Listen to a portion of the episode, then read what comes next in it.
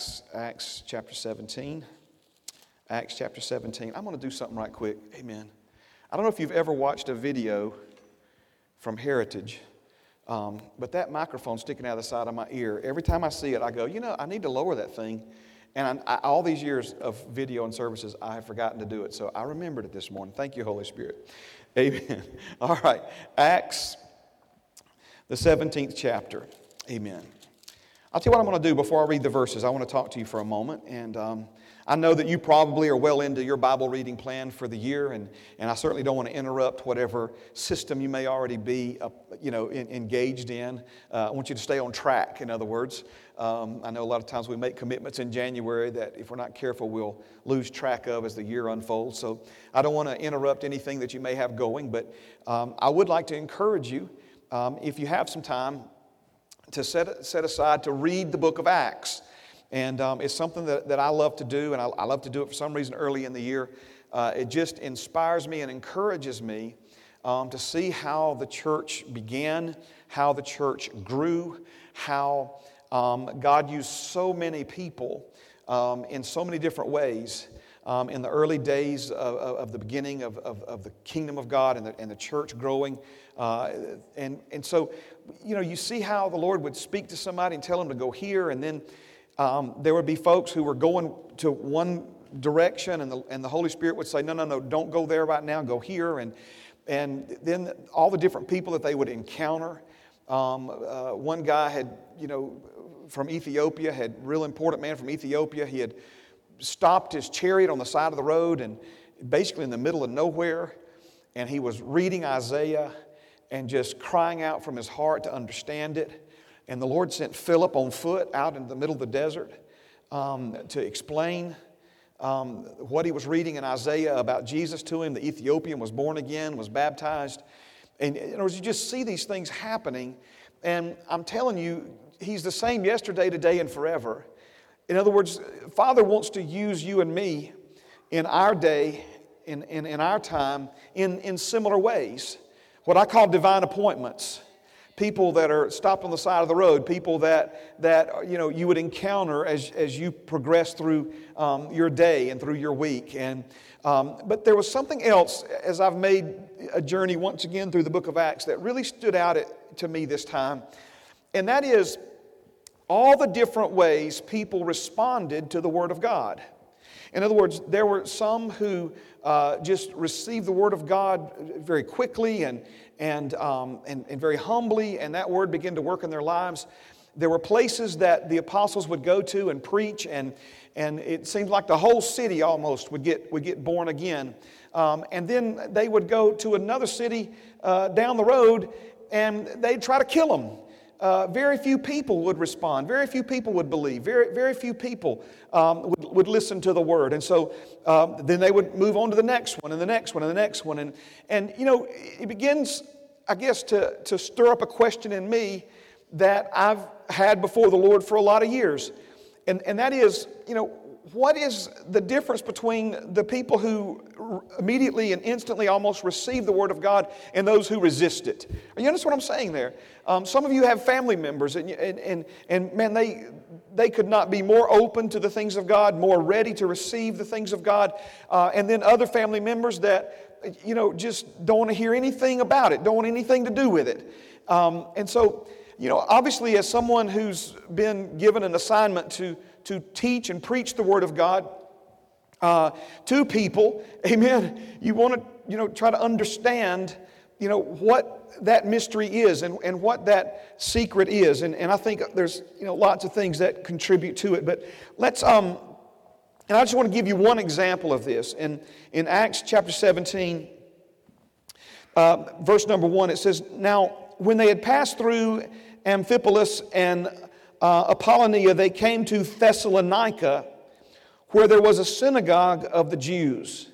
Now, look at me for a moment. You, you may know this already, but just in case you don't, um, Thessalonica is going to be the place where a church is established. And Paul would later write letters to that church, and those letters are known as 1st and 2nd Thessalonians. So this was the letter to the Thessalonians. Thessalonians lived in a place called Thessalonica. Let me get a drink of water here.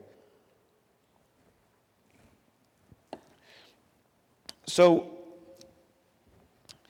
we says it, uh, where there was a synagogue of the Jews. Then Paul, as his custom was, went into them, and for three Sabbaths reasoned with them from the Scriptures. So three Sabbaths would be three three weeks in a row, explaining and demonstrating that Christ had to suffer and rise again from the dead, and saying, "This Jesus, whom I preach to you, is the Christ." And some of them were persuaded, and a great multitude of the devout Jews, and not a few of the leading women, joined Paul and Silas. But the Jews were not persuaded, becoming envious, took some of the evil men from the marketplace, and gathering a mob, set all the city in an uproar, and attacked the house of Jason, and sought to bring them out to the people. Jason is where uh, Paul and, uh, was staying. But when they did not find them, they dragged Jason and some brethren to the rulers of the city, crying out, These who have turned the world upside down have come here too. Jason has harbored them. And these are all acting contrary to the decrees of Caesar, saying, There is another King Jesus. And they troubled the crowd and the rulers of the city when they heard these things. So when they had taken uh, security from Jason and the rest, they let them go. Now compare that to verse 10. Then the brethren immediately sent Paul and Silas away by night to Berea. When they arrived, they went into the synagogue of the Jews. Look at me for a moment, okay? In case you hadn't figured out what's going on here. You had the temple in Jerusalem, but then you also had these places that were called synagogues. And because perhaps none of us, or if, if at all very few of us, were ever raised Jewish, this the terminology may not translate for you. So, if we could maybe understand it this way, all right, there was the main temple, but then there were these individual houses of worship. Uh, in other words, people wouldn't go all the way into the temple, um, but they would go to their synagogue. If you have any Jewish friends, they, they may still say to you, Well, we're, we're going to synagogue today, in the way that you would say, We're going to church. So these synagogues were already established and they were Jewish places of worship. But as Paul would travel, he would go to the local synagogue, the local building, if you will, and the people that gathered there. But instead of teaching Old Covenant Jewish traditions to them, he would preach Jesus to them. So here he is in another synagogue, this time in Berea, and um, so, again, let's go back to it. Verse 10. Then the brethren immediately sent Paul and Silas away by night to Berea. When they arrived, they went into the synagogue of the Jews. These were more fair minded. The King James Version says they were noble minded than those in Thessalonica, in that they received the word with all readiness and searched the scriptures daily to find out whether these things were so. Therefore, many of them believed, and also not a few of the Greeks, prominent women as well as men. So, do you see then the difference? Where he goes to one place, and there are people who are born again, but, but there are others who oppose, resist, even become aggressive, and not necessarily here, but if you read it in other places in Acts, they, they became violent uh, to try to uh, get these men to quit preaching Jesus as they were preaching him. But now they go, if I could just say it this way, they just go down the road a little piece. Amen. And they go to this next city, and, and, and you find the Bereans. And the Bible says of the Bereans that they were a fair minded or a noble minded people, that they, they received the Word of God. Let me go back to that, that one verse because I think this is so critical. It's a word for you and me this morning. Verse 11, in that they received the word of God with all readiness. They received it with readiness. How many times did you say around your house this morning, Are you ready? Right? In other words, we were getting ready. Honey, you ready? Time to go. You ready? Cry out to your children, hopefully in a very kind voice, right? Amen. Are you ready? So the idea is that when you're ready, that means you're prepared.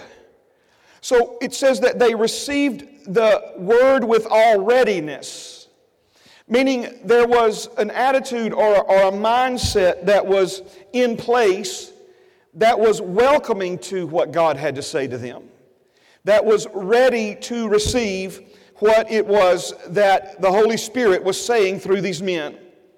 Now, I want to build on this for a moment, but I want to connect it to what I believe the Holy Spirit is going to have us to dig into, at least in the first part of 2018.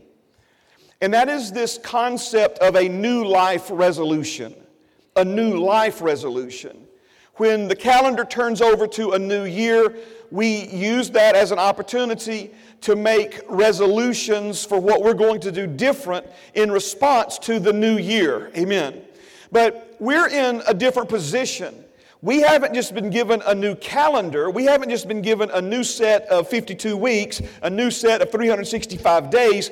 We have, by the grace of God, been given a new life. So if a new year calls for a resolution or resolutions, how much more then does a new life call for resolutions? Amen. So in Philippians chapter 3, don't turn there yet. In Philippians chapter 3, we see what were, in essence, the Apostle Paul's new life resolutions. Things that he resolved, things that he committed himself to, things that he determined, things that he purposed. Amen. A lot of times in the classes I teach during the week, I use an expression non negotiables. Amen. Your enemy is a relentless negotiator.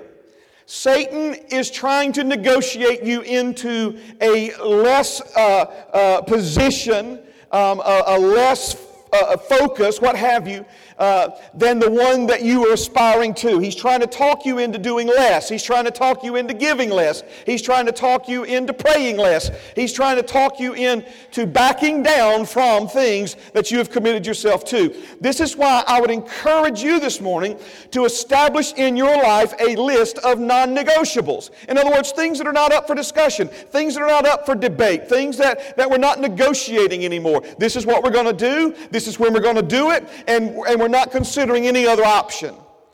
And so when it comes to non negotiables, maybe as, as we grow and as, as, as we develop and as we mature, that that list, uh, you know, gets fairly long. But I would encourage you this morning to start with a very short list of non negotiables. In other words, uh, just a handful of things or less, five things or less that are non negotiables for you in your life and things, husbands and wives, I would encourage you to establish some of those things for your family. Non negotiables. This is what we're going to do. Because when we're challenged on these things, if we already have them nailed down, so to speak, then as long as it's not up for debate, and I don't mean discussion amongst the family, I mean from the enemy trying to talk you into something else, amen, um, then it makes it much easier to follow through on as those things are challenged. So the Apostle Paul established some non negotiables. And I'm calling these things his new life resolutions. Things that he resolved to do differently moving forward in his life based upon the new life he received in Christ Jesus. So that's the bigger part of all of this. And of course, more than anything, what we see from the Apostle Paul is an attitude. We see a mindset we see a determined focus on his behalf, amen, that in spite of everything that was done to redirect that focus, he continued to follow through on those non negotiables. Now, let's go back then to where I believe the Holy Spirit has us this morning. In Hebrews chapter 4 and verse 2, it says this For indeed the gospel was preached to us as well as to them. But the word which they heard did not profit them not being mixed with faith in those who heard it. So this goes back to where we began this morning, and that is two people can hear the same message, and that message set one person free and another person almost as if they, their life has not been affected or fazed in the least bit. Two people, I've seen it over the years here at Heritage where family members sat beside one another in the same services. And some of those family members grow up and mature into the things of God while others remain in the same place. Same family hearing the same word, yet it profited one, but didn't profit or didn't seem to profit the other. And of course, we know that this is the case from our own experience, but here we have it confirmed. Our experience is confirmed by the Word of God. Now, I want us to consider then this morning the importance of our attitude. And I know that a lot of times, you know, when a preacher talks to us about attitude, it's almost from the position of scolding us or, or, or rebuking us or at the very least challenging us. But there are some things that I believe we need to be consistently reminded of, and one of those things is the importance of our attitude. And attitude is not something that happens to us, attitudes are things that are formed within us over time. And ultimately, please hear me, you can do things that will change your attitude. In other words, you're not the victim of, an atti- of your attitude. So, to, when I say victim of it, obviously a negative attitude is going to have negative consequences in your life. But you, you can uh, direct your attitude. You can, with the help of, of the Holy Spirit and the Word of God, um, experience a transition in your attitude. Jesus taught us in Matthew, the sixth chapter, that you determine what you treasure. I determine what I treasure. And he says that whatever you treasure, your heart will be connected to.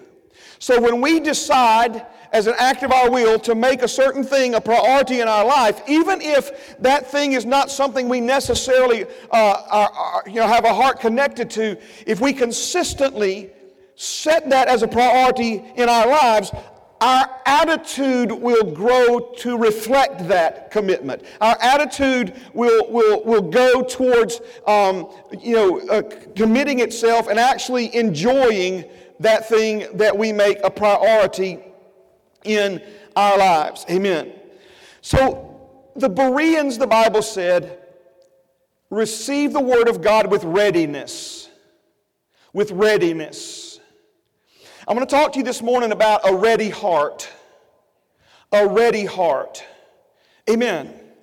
A lot of times when we come to church, we, we do what we need to do to get ourselves physically ready. Do you understand what I mean by that? In other words, more than likely you brushed your teeth this morning. I hope you did. If not, somebody handed you a mint in the car on the way, right? In other words, there are certain things that we do to get our outward man prepared, our outward man ready to come to church. Amen. We're talking about they received the Word of God with readiness, that doesn't mean that they had taken a shower and brushed their teeth and combed their hair. The readiness that he's speaking of here is something internal, not just something external. He's talking about an attitude of their heart towards the Word of God. But now listen, please, this is important. These people had a readiness of heart to receive a word they had not heard yet. In other words, it, it was a decision that they made before the message was preached that they were at least going to hear it out, amen, and consider it carefully in light of what the rest of the Bible had to say. Notice it says they received it with a readiness of heart, right? And then did what? They searched the scriptures. Let me go back to it. Verse 11 they received the word with all readiness and searched the scriptures daily to find out whether these things were so. In other words, Paul brought a new message to them. Paul brought a fresh word to them, something that they had never heard before, something that they had never been taught before. One of the things that we see in these other places where they rejected the word is that their heart or mind was already made up that they were not going to hear it, they were not going to receive it. Are you listening to me? They were not going to change the way they had always done it. And nobody was going to come in there and preach something other than what they had heard uh, their whole lives. Never mind that the scriptures supported the message. Never mind that if they had taken the time to hear what Paul had to say and gone back into the Old Testament, they would have realized that everything he said was truth, everything he said was, was based upon the scriptures that they already held in their possession. But their attitude rejected it. And I'm offering to you this morning that they had rejected the message before they ever heard the message, in the same way the Bereans received the message before they ever heard the message. Father is wanting to move us forward this year. Father is wanting to move your life forward this year. He's wanting to promote you, He's wanting to prosper you, He's wanting to protect you. I believe that. I believe that your 2018 can be the best year of your life. Amen. But so much of what we experience in life is based upon our willingness to hear Him and follow through on what it is that He is instructing us to do. In other words, the way Father God promotes us, the way He prospers us, the way He protects us, all of these things begin with His ability to speak to us and us receive the good news and then act on that, mix faith with that, and begin to walk that out in our lives. The Bereans' initial response to the Word of God was not, I've never heard this. Uh, what I've heard about Jesus is he was a nut, he was a quack. No, their initial response was, man, if this is true, then the scriptures will bear it out. And they begin to search the scriptures diligently to see if it was true. And sure enough, it was true. It was right. Towards the end of 2017, the Lord began to speak to us about a pathway we've never seen before. A pathway that was hidden, not necessarily from you, but a pathway that has been hidden for you a way that you've never been before, a, a pathway that you've never traveled before. We get so set in our ways, we get so set in our routines. We were created to have dominion. When we don't have dominion in the way that God intended for us to have dominion, we try to substitute for that dominion by being in control. We try to control things. Because what we can control, we feel like we can manage, and what we can manage, we feel like we can dominate or have dominion over. Until something comes along that we can't control through natural means and through our own resources and abilities, and then we feel overwhelmed and start blaming God. You were created for dominion. Again, one more time. The cheap substitute for dominion offered by the powers of darkness is not true dominion over the circumstances and situations and demonic forces of this world, but it's to control uh, the things that are going on in your life. And so, because we have become control freaks in so many ways, why do you think we worry? We worry about things that we don't feel like we can control. Amen. Amen. Amen. Feel like I need to spend a little time right here for a minute. Are you good? So we establish a routine because a routine increases this false confidence that we're in control of our lives because we have a pattern of, of, of doing things in life. And the older we get, the more set we get in that pattern, in that routine, in that, in that established uh, you know, way of going about this thing called life because, again, it gives us a sense of controlling our lives. The problem with that is our routines lock us into a certain level that until we allow God to upset that routine and change that routine, it's very difficult for us to grow beyond and rise up into the greater things that He has for us. You cannot effectively change your life without changing something you do on a daily basis. Amen. What's the leadership guy? I can't, I'm looking him right in the face, can't think of his name. Maxwell, that's a Maxwell quote. John Maxwell said that. You can't change your life without effectively changing something you do on a daily basis. Well, you say, that sounds good, Pastor Mark. You know, I'm not asking you to raise your hand this morning, but I guarantee there's some folks in here that would like to see some change in their lives, some change in your family, some change in your finances, some change in, in, in, in this. But see, what you don't realize is the level that you're currently living at is being influenced, you know, tremendously by your daily routine. Your daily routine is what gives you that false sense of being in charge, control. So we consider any change to our daily routine as risky. Any change to the way we handle uh, our finances as threatening. Because after all, we've got it all worked out, and if this happens, and as long as this doesn't break, and so forth and so on. And, and, and the whole idea of, of honoring God with the tithe, the whole idea of giving God more this year than we gave Him last year, all these other things. See, again, you're, you're, you're trying to mess with our system. You're trying to, you, you know, it, it, we, we view it as, as a threat to our stability. Amen.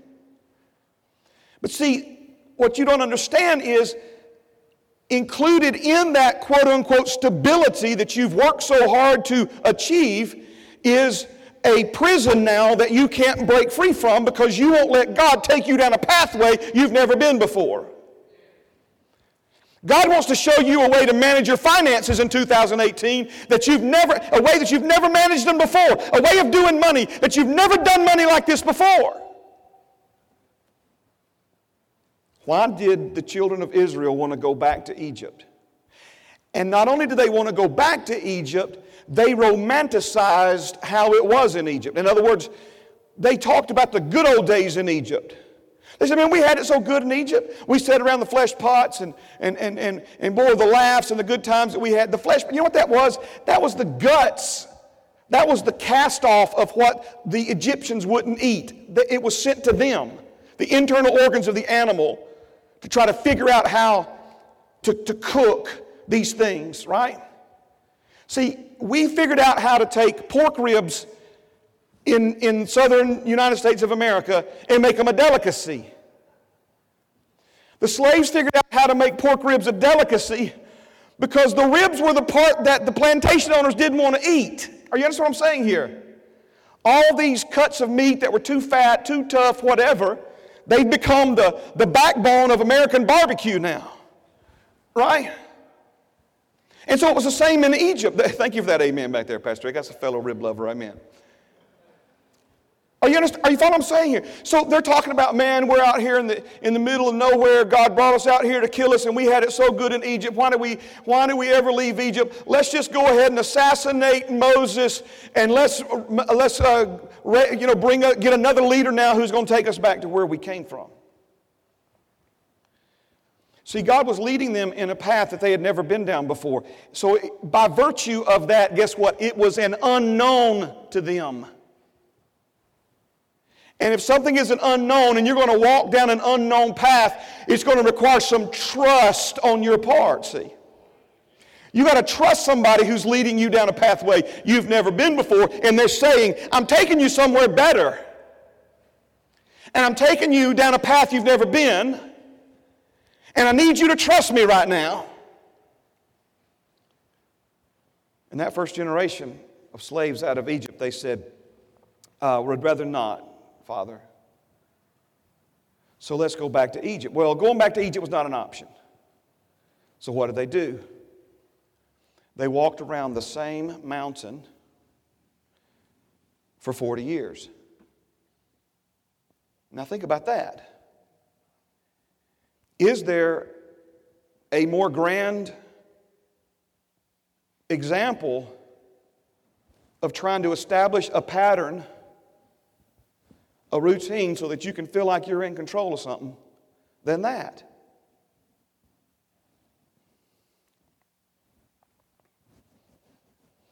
Amen. Amen. Don't you want to know what kind of life's on the other side of that wall you keep hitting? Don't you want to know what kind of life's on the other side of the River Jordan? Don't you want to know what your finances would look like a year from now if you honored God with them. Don't you, aren't you curious, at least curious, to know if there's something better? Everything in you tells you that there is.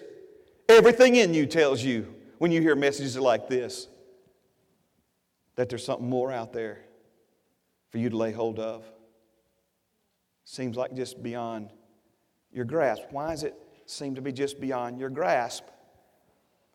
Because this routine that you've established in your life that says, this is the way we're going to live, this is what we're going to do, this is what some of you have it so, so down pat that you already know what you're going to eat for supper on Tuesdays. Right? Tacos on Tuesdays. Little Caesar's Pizza before church on Wednesdays. We already know, right? I mean, it's just, right? Because of our schedule on Wednesdays, I can, I can just about tell you one of three meals that's going to be waiting for me when I get home from church. It's what Pam does on Wednesdays. That's what I'm saying. We, I'm, not, I'm not trying to ridicule that, but I'm trying to get you to see the bigger picture involved in that is we get locked into this way of doing it, this routine. And God is trying to call us to something better, to a higher place, but we don't want Him to upset our routine. We want the better, but we want the, the, the sense of, you know, we, we're controlling this. We, we, we, we got this, you know, figured out. It's, is Taco Tuesday really figuring life out, though? I mean, you see what I'm saying? I mean, you know, we, that, that ain't, that's not, that's, that's not the answering the bigger questions here of life. Amen. Come to ourselves, right? Oh, sweet Jesus, where does the time go? I want to read a passage to you from Matthew 13, then I'll call the singers up, okay? This is from the message translation, Matthew chapter 13, and I'll put it on the board, beginning at verse 12. Jesus speaking, he says, when, Whenever someone has a ready heart for this, the insights and understandings flow freely. But if there is no readiness, any trace of receptivity soon disappears. That's why I tell stories to create readiness, to nudge the people toward receptive insight. In their present state, they can stare till doomsday and not see it. Listen till they're blue in the face and not get it. Wow. Singers, musicians, if you would come, please.